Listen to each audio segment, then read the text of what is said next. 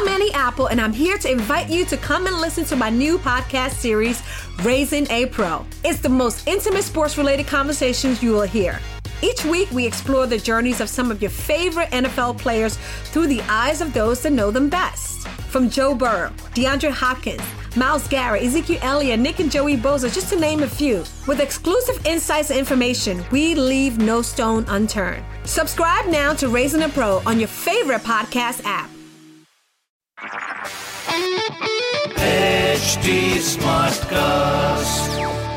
आप सुन रहे हैं एच डी स्मार्ट कास्ट और ये है लाइव हिंदुस्तान प्रोडक्शन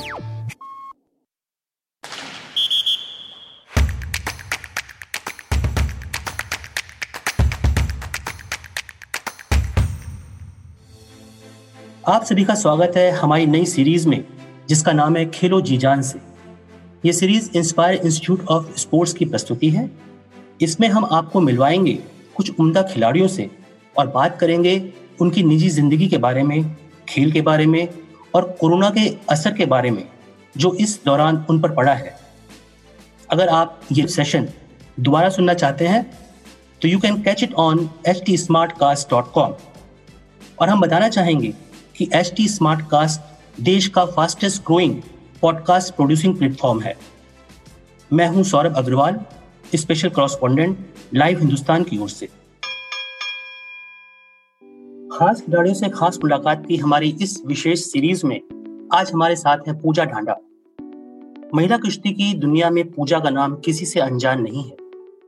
26 साल की पूजा ने हरियाणा के हिसार ज़िले के बुडाना गाँव से निकलकर दुनिया भर में ना सिर्फ़ अपनी पहचान बनाई बल्कि भारत को भी कई टूर्नामेंट में मेडल दिलाकर साबित किया कि आखिर वुमेन पावर क्या है। पूजा वर्ल्ड चैंपियनशिप में मेडल जीतने वाली देश की चौथी महिला पहलवान। सत्तावन किलोग्राम वर्ग में कुश्ती करने वाली पूजा की उपलब्धियों को देखते हुए पिछले साल उन्हें अर्जुन अवार्ड से सम्मानित किया गया।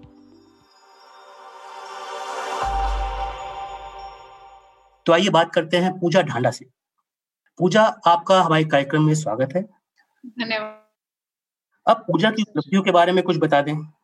पूजा ने 2010 में यूथ ओलंपिक में सिल्वर मेडल जीतकर करियर की शानदार शुरुआत की। फिर 2014 में एशियाई चैंपियनशिप में ब्रोंज जीता। 2017 में इन्होंने एशियन इंडोर और मार्शल आर्ट चैंपियनशिप में भी कांस्य पदक पर कब्जा किया। 2018 पूजा के लिए काफ़ी अच्छा साल रहा, जब इन्होंने कॉमनवेल्थ में सिल्वर के साथ वर्ल्ड चैंपियनशिप में अपना पहला पदक ब्रोंज जीता। हालाँकि भी पूजा को एशियाई मेडल का इंतज़ार है, लेकिन उससे पहले ही टोक्यो का भी मौका है। टोक्यो 2021 अभी ज़्यादातर खिलाड़ियों के निशाने पर यही है। अब तक चार पहलवान इसके लिए क्वालिफाई कर चुके हैं। बजरंग, दीपक पूनिया, रवि दहिया और विनेश फोगाट। आपको क्या लगता है, आपके पास कितना मौका है? अब सुना जा रहा है कि नेशनल कैंप सितंबर में शुरू हो सकते हैं। तो ऐसे में आपको क्या लगता है कि आप टोक्यो के लिए क्वालिफाई करने में सफल होंगी? जी, बिल्कुल, मुझे ये लगता है कि मैं टोक्यो के लिए क्वालिफाई करने में ना सिर्फ़ सफल होंगी, बल्कि देश के लिए मेडल भी वहाँ से लेके आऊँगी। क्योंकि जो लास्ट ईयर था, वो मेरा थोड़ा सा इंजिस में था, जिसकी वजह से मैंने, जो है, अपना ट्रायल भी मैं हार गई थी और एक वो चांस जो था क्वालिफिकेशन का, वो मैंने मिस कर दिया था। बट अभी मैं फिजिकली बिल्कुल फिट हूँ और इस वक्त मैं आई के अंदर ट्रेनिंग कर रही हूँ, जहाँ का फ़िज़िकल ट्रेनिंग के लिए जो जिम है, वो बहुत आउटस्टैंडिंग है और यहाँ पे मैं करते हुए अपना फ़िज़िकल फिटनेस बढ़ा रही हूँ। यहाँ पे सारी हर तरह की सुविधाएँ हमें प्रोवाइड की गई है, जिससे कि मेरा परफॉर्मेंस अब बढ़ रहा है। जैसे कि आपने बोला कि फ़र्स्ट सितंबर से नेशनल कैंप भी लगने जा रहा है इम्प्रूवमेंट जैसे ही हम टीम के साथ ज्वाइन करेंगे तो और बढ़ेगी। और दिसंबर में बोला जा रहा है अभी तक कि करवाएँगे। अगर वो होती है तो हमारे पास एक अच्छा मौका है कि एक साल बाद हम देखेंगे हमारी परफॉर्मेंस कहाँ पर है। अभी जब करीब पाँच महीने से लॉकडाउन है सारी एक्टिविटीज़ बंद हैं, सारी चीज़ें ठप पड़ी हुई हैं। ऐसे में आपकी प्रैक्टिस पर, आपके फिटनेस पर क्या असर पड़ा? आप इस दौरान कहाँ थी? कैसे आपने प्रैक्टिस की? और मेंटल रूप से अपने आप को कैसे स्ट्रांग रखा? जी, देखिए, मैं बिल्कुल अपने घर में थी और हम सभी लॉकडाउन के कारण घरों में रहने को मजबूर थे और घर में ना ही तो मैट था और ना ही कोई जिम का सामान था जिससे कि हम अपना फ़िज़िकल फिटनेस कर सकें या अपनी ट्रेनिंग को कंटिन्यू कर सकें।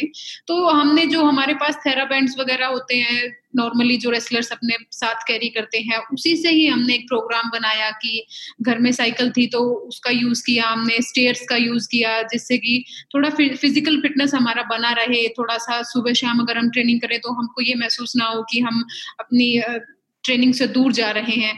तो उसी को करते हुए बस मैंने थोड़ा सा योगा पर भी ध्यान दिया मेडिटेशन किया। तो इन सभी चीज़ों को लेके हम साथ में चले। तो सुबह शाम का मैंने एक शेड्यूल फिक्स कर लिया था कि हाँ मुझे इस टाइम पे कुछ ना कुछ करना ही है स्पोर्ट्स एक्टिविटी को लेके, जिससे कि मुझे ये रियलाइज़ ना हो कि मैं घर के अंदर बंद हूँ और मेरी ट्रेनिंग नहीं हो पा रही है।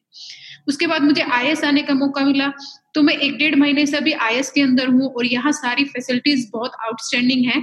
तो अगर लॉकडाउन से पहले मैं यहाँ आ पाती तो वो बहुत अच्छा होता मेरे लिए, क्योंकि अभी इसी, इस समय यहाँ से ज़्यादा सेफ़ और अच्छी जगह कहीं और है नहीं।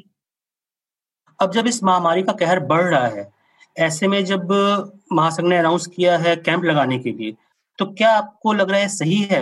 महामारी बढ़ रही है, संक्रमण बढ़ रहा है, और वहाँ पे इतने सारे लोग इकट्ठे होंगे, खतरा हो सकता है इन्फेक्शन का, और फिर कैंप में खाना पीना, साफ़ सफ़ाई सोशल डिस्टेंसिंग मास्क मतलब ये सारी चीज़ें कैसे पॉसिबल होगा? क्या आप कैंप के पक्ष में हैं? देखिए, बिल्कुल, अभी क्या है कि कोरोना काफ़ी समय तक रहने ही वाला है। ये सब हम सोच के चल रहे हैं कि देखिए, सेफ़ तो बिल्कुल भी नहीं है, कहीं भी हम नहीं है। हम घर में भी रहते हैं तो वहाँ भी हम बहुत से लोगों से, मान लो सब्ज़ी वाला है या दूध वाला है, उन लोगों के कॉन्टेक्ट में हम आते हैं। तो देखिए, बिल्कुल रिस्क ज़रूर है कैंप लगाने में, लेकिन अभी हमें कहीं ना कहीं से शुरुआत करनी होगी सेफ्टी को साथ में रखते हुए। तो अगर फेडरेशन ने और साई ने ये डिसाइड किया है कि कैंप लगाना है तो ज़रूर उन्होंने भी ये इन सारी चीज़ों पर डिस्कस किया होगा और इसके लिए उन्होंने आगे रणनीति भी बनाई होगी कि किस तरह से हम प्लेयर्स को सेफ़ रख के उनकी ट्रेनिंग शुरू करवा सकते हैं। तो ये एक प्लस पॉइंट है कि हम काफ़ी वेट कर चुके हैं ऑलरेडी ये पूरा साल निकल गया है। 2021 ओलंपिक भी खेलना है हमको, उसके साथ हमें चीज़ें शुरू अभी करनी पड़ेगी। कोरोना का साथ लेते हुए, उसको ध्यान में रखते हुए, उससे लड़ते हुए हमें अपने, आगे बढ़ना होगा। आपको इससे पहले भी टोक्यो का टिकट पाने का मौका मिला था। क्या कारण रहा कि आपको उन मौके का फ़ायदा उठाने का मौका नहीं मिला? क्या अंशु मलिक और सहिता मोर से आपको काफ़ी चुनौती मिल रही है? उनके लिए आपने कोई मतलब स्पेशल स्ट्रेटजी बनाई है या अपनी वीकनेस दूर करने पे आपने कुछ ज़्यादा ध्यान दिया है? जी, बिल्कुल। देखिए, मैंने आपको पहले भी बताया कि लास्ट ईयर में पूरा इंजरीज में थी और उनके साथ मेरी पहले भी बाउट्स होती रही हैं, जिसमें मैं जीती भी हूँ। तो बिल्कुल बहुत अच्छे एथलीट्स हैं, बराबर के अपोनेंट हैं मेरे और उन, उनसे मतलब एक कड़ी बाउट की आशा हर कोई ही करता है।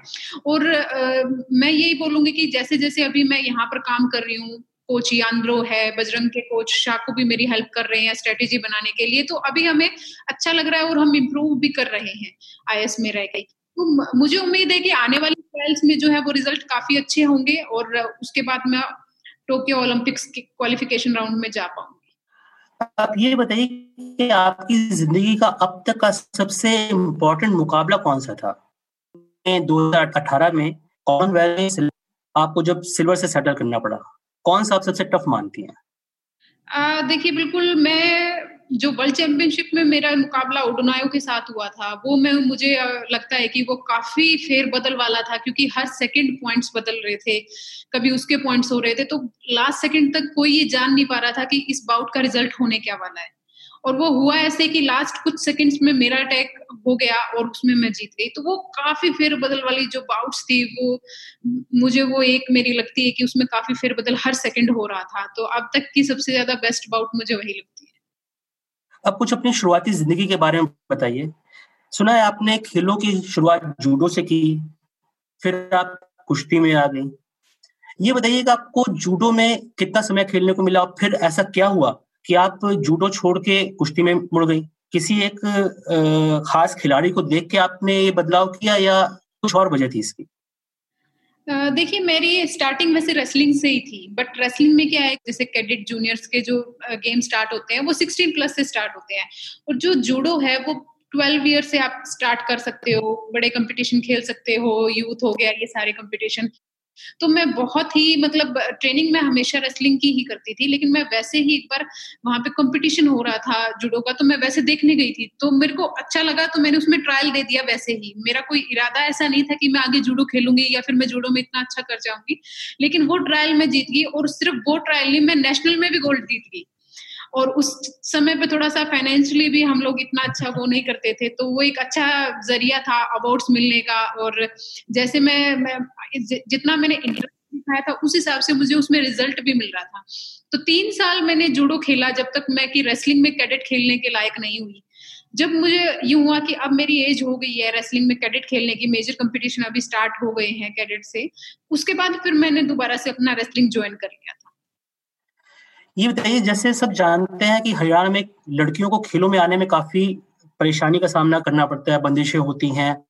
लेकिन लगता है कि फोगाट बहनों के कारण और फिर जो उन पर फ़िल्म बनी दंगल, उससे इस मेंटेलिटी में, समाज की मेंटेलिटी में, देख में, उनके नज़रिए में कुछ बदलाव आया। आपको क्या लगता है?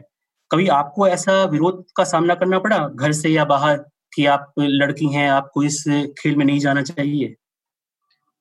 जी, बिल्कुल आप सही बोल रहे हो कि थोड़ा सा सिर्फ़ हरियाणा में ही नहीं, इंडिया में भी ये इशू है कि लड़कियों को लेके थोड़ा सा इतना सपोर्ट नहीं किया जाता है, जबकि अब काफ़ी फ़र्क पड़ गया है। जब से हरियाणा में फोगाट सिस्टर्स हैं या फिर साक्षी मलिक जब से ओलंपिक से मेडल लेके आई है, दंगल मूवी बनी है तो काफ़ी लोगों की सोच अभी बदली है। काफ़ी लोग आते हैं ये देख के कि हमने दंगल मूवी देखी है, हम भी अपनी लड़कियों को रेसलिंग कराना चाहते हैं या साक्षी मेडल लेके आई है विनेश लेके आई है तो हर हर कोई मतलब इससे इंस्पायर हुआ है। लेकिन बिल्कुल हमने जिस समय पे हमने स्टार्ट किया था, तब लोगों में इतनी जागरूकता नहीं थी। और मैंने सिर्फ़ मैंने नहीं मेरी फैमिली ने भी फेस किया है लोग हम्म। कि लड़की है अगर उसका मतलब इंजरी हो गई तो आगे शादी में बहुत प्रॉब्लम्स आएँगी। इतना नहीं आप लोगों को लड़की को मतलब आज़ादी देनी चाहिए कि वो हर जगह जा रही है ऑल ओवर तो इंडिया और वर्ल्ड में हर जगह वो ट्रेवल कर रही है। तो थोड़ा सा इज़्ज़त को लेके भी वो लोग मतलब घर वालों को बोलते थे कि घर की इज़्ज़त है इस तरह से। लेकिन मेरी फैमिली में कभी भी ये बात नहीं आई। उन्होंने हमेशा ही मुझे सपोर्ट किया है और मेरे भाई से ज़्यादा मुझे सपोर्ट किया है। सुना है कि दंगल फ़िल्म में बबीता फोगाट के रोल के लिए आपसे भी बात चली थी लेकिन आप नहीं कर सकी। क्या कारण था? फिर जब बाद में दंगल सुपरहिट हो गई तो क्या कभी आपको अफसोस हुआ कि काश आप वो रोल कर लेती तो रिंग के साथ आप बॉलीवुड में भी आज कहीं और होती? देखिए बिल्कुल मैंने दंगल मूवी का ऑडिशन दिया था और मैं सिलेक्ट हो गई थी। लेकिन उसी समय पे मुझे नी में इंजरी हो गई थी जिसकी वजह से मैंने मतलब सोचा भी नहीं कि मैं वो रोल कर पाऊँगी। अगर इंजरी नहीं होती तो भी मैं अपने करियर को फ़र्स्ट लेती और मैं सोचती कि मैं वो कर सकती हूँ या नहीं क्योंकि मैं सिर्फ़ दंगल मूवी के लिए फिक्स थी किसी और मूवीज़ में शायद मेरा नहीं हो पाता। तो मुझे लगता है कि जब मुझे कभी भी रिग्रेट नहीं हुआ कि मैंने दंगल मूवी नहीं की ऐसा करके क्योंकि जब मुझे अर्जुन अवार्ड मिला तो मेरी असली का, कामयाबी वही थी। क्योंकि मैंने रेसलिंग के ऊपर काम किया था रेसलिंग के ऊपर मैंने मेहनत की थी और उसका फल मुझे मिला। जो दंगल मूवी में मेरा सिलेक्शन हुआ था, वो नेचुरल तरीके से हुआ था, उसमें मैंने कोई भी मेहनत नहीं की थी जिसका मुझे दुख होगा कि वो मुझे नहीं मिली। आपने कभी सोचा कि यार स्पोर्ट्स में आप नहीं होती तो क्या होती? आपकी हॉबीज क्या है? फ़िल्में देखने का, खाने पीने का शौक? क्योंकि स्पोर्ट्स में होने के कारण आपको डाइट बहुत कंट्रोल लेनी होती होगी। फिर अपना मन भी है कि कभी कुछ खाना है आइसक्रीम खानी है, लेकिन उसको आपको कंट्रोल करना पड़ता होगा। और उसके बाद अब जब लॉकडाउन हो गया तो आपने क्या उस, अपनी डाइट को फॉलो किया या चीटिंग कर ली कि कभी कुछ भी खा लिया डाइट नहीं किया प्रैक्टिस नहीं किया? क्या रहा इस दौरान? देखिए, अगर मैं रेसलर नहीं होती तो इस समय तो मेरी शादी हो गई होती किसी गाँव में और शायद बच्चे बच्चे भी हो गए होते, ये सच्चाई है क्योंकि जितने भी मेरे चाचा और मेरी फैमिली में जो बच्चे हैं, लड़कियाँ खासकर जो मतलब गेम नहीं किया जिन्होंने, मैं मेरे गाँव से अकेली लड़की हूँ जो गेम करती हूँ, उन सभी की शादी हो गई है और सभी के बच्चे तो यही होता मेरे साथ भी कि मैं कहीं किसी गाँव में शादी के बाद बच्चे पाल रही होती और दूसरा अभी लॉकडाउन में जब हम घर थे तो देखिए बिल्कुल थोड़ा सा तो चीटिंग हुआ है तो कंट्रोल नहीं हुआ। जब भी मम्मी कुछ बनाते थे तो चीटिंग किया बट कोशिश की है कि कंट्रोल करें ताकि ज़्यादा वेट ना बढ़े और फिटनेस बना रहे। तो इसलिए थोड़ी बहुत चीटिंग किया, ज़्यादा अब एक आखिरी सवाल कुछ बहुत खास व्यक्तिगत है। साक्षी मलिक ने साथी पहलवान सत्यवत कादियान से शादी की। अभी बजरंग ने बताया कि उनका रिश्ता भी संगीता फोगाट से हो गया है। क्या आपका भी ऐसा ही कोई प्लान है? कोई नज़र में है आपके? नहीं देखिए अभी तो मुझे कोई नहीं मिला है ऐसा जो मैं आपको बता सकूँ। हो सकता है मेरी फैमिली को मिल जाए या मुझे आगे मिल जाए लेकिन अभी इस समय तो कोई भी नहीं है जिनका मैं आपको बता सकूँ। इन फ्यूचर में देखिए कोई ना कोई जब होगा तो, तो अभी किसी खिलाड़ी से शादी करना चाहेंगी? पता नहीं। कुछ भी नहीं पता सर जो मतलब अच्छा इंसान हो वो चाहे मतलब एज अ स्पोर्ट्स पर्सन हो नॉर्मल इंसान हो बस इंसान अच्छा होना चाहिए। आपकी अपनी फ़िलहाल कोई पसंद नहीं कि कोई डॉक्टर इंजीनियर में स्पोर्ट्स में हो तो कोई ऐसा बिजनेसमैन हो पैसे वाला हो ऐसा कोई आपका अभी तक? मेरी पसंद यही है कि जो भी हो वो वुमेन्स की इज़्ज़त करता हो और अच्छे विचारों का इंसान हो जो आके अगर हम हमारी फैमिली में अगर बेटी आती है तो वो उससे मेरे फादर की तरह सपोर्ट करे। उसे आगे बढ़ाए। इंसान अच्छा होना चाहिए चाहे वो किसी भी फ़ील्ड से हो। मेरी बस यही सोच है। अपने फ़ैन से कुछ कहना चाहेंगी? कोई संदेश आप देना चाहेंगे मैं बस यही बोलना चाहूँगी कि इस मुश्किल समय में जितना ज़्यादा हो सके आप सरकार का साथ दें। और जो भी रूल रेगुलेशन सरकार ने हमारे लिए बनाए हैं, उसे अपना फ़र्ज़ समझते हुए हर हाल में उसे पूरा करें, ताकि हमारी सरकार जो ऑलरेडी इतनी समस्याएँ झेल रही है, हम लोग भी झेल रहे हैं, जो गरीब लोग हैं, उनको बहुत ज़्यादा समस्या हो रही है। प्लीज़ उन्हें हेल्प करें जितना ज़्यादा हो सके, ताकि इस संकट भरे समय को हम सभी मिलकर एक साथ एकजुट होकर इसे पूरा करें। और यही कहूँगी कि आप जितना ज़्यादा हो सके, अपने बच्चों को भी जैसे ही ये कोरोना का सिस्टम खत्म हो जाता है, कोरोना से हमें मुक्ति मिलती है। उसके बाद अपने बच्चों को स्पोर्ट्स में डाले स्पेशली अपनी लड़कियों को स्पोर्ट्स में डाले, ताकि वो कम से कम अपना फ़िज़िकल फिटनेस बना के कल को खुद की सुरक्षा सुनिश्चित करे, किसी और पे डिपेंड ना हो।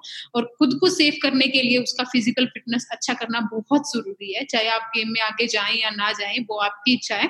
लेकिन इतना अपने बच्चों को स्पोर्ट्स में ज़रूर डाले कि वो फ़िज़िकल फिट हो जाए और अपनी सुरक्षा खुद सुनिश्चित कर सके। पूजा आपका बहुत बहुत धन्यवाद हमारे कार्यक्रम में आने का और हमसे बात करने का। और टोक्यो ओलंपिक के लिए आपको best of luck thank you sir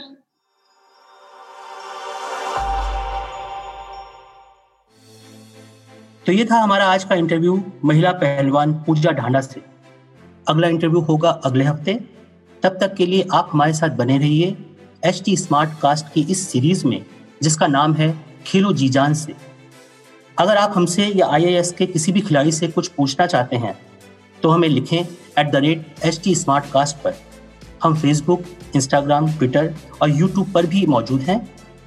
अब मैं Saurabh Agarwal special correspondent live Hindustan की ओर से आपसे विदा लेता हूँ और ये इंटरव्यू दोबारा सुनने के लिए लॉग करें www.htsmartcast.com पर और सुनते रहिए नए नज़रिए से।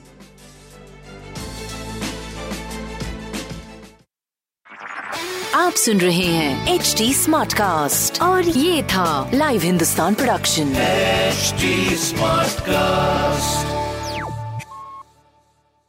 I'm Annie Apple, and I'm here to invite you to come and listen to my new podcast series, Raising a Pro. It's the most intimate sports related conversations you will hear.